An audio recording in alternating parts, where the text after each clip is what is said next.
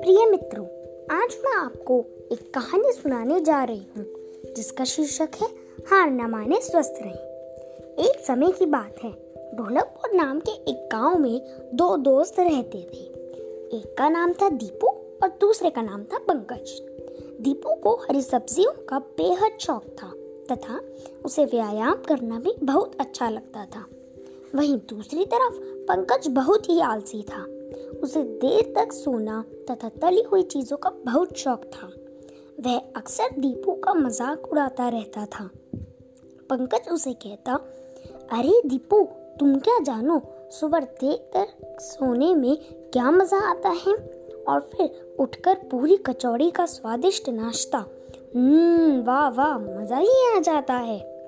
दीपू उसे इस तरह समझाता। पंकज, तुम बहुत नादान हो। हमारा स्वास्थ्य ही सबसे बड़ी पूंजी है।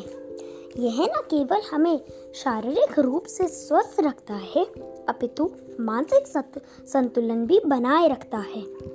पंकज दीपू की बात हंसकर टाल देता। एक दिन विद्यालय में खेल प्रतियोगिता की घोषणा हुई। दीपू के कहने पर पंकज ने भी दौड़ में हिस्सा लिया।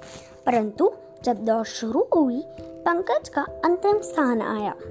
यह देख पंकज बहुत परेशान हो गया और उसे स्वास्थ्य का महत्व समझ आ गया।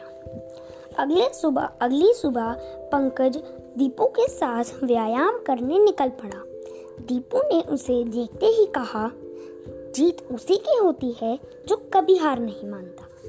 मित्रों हमें भी दीपक और पंकज की तरह स्वास्थ्य का महत्व समझना चाहिए। धन्यवाद।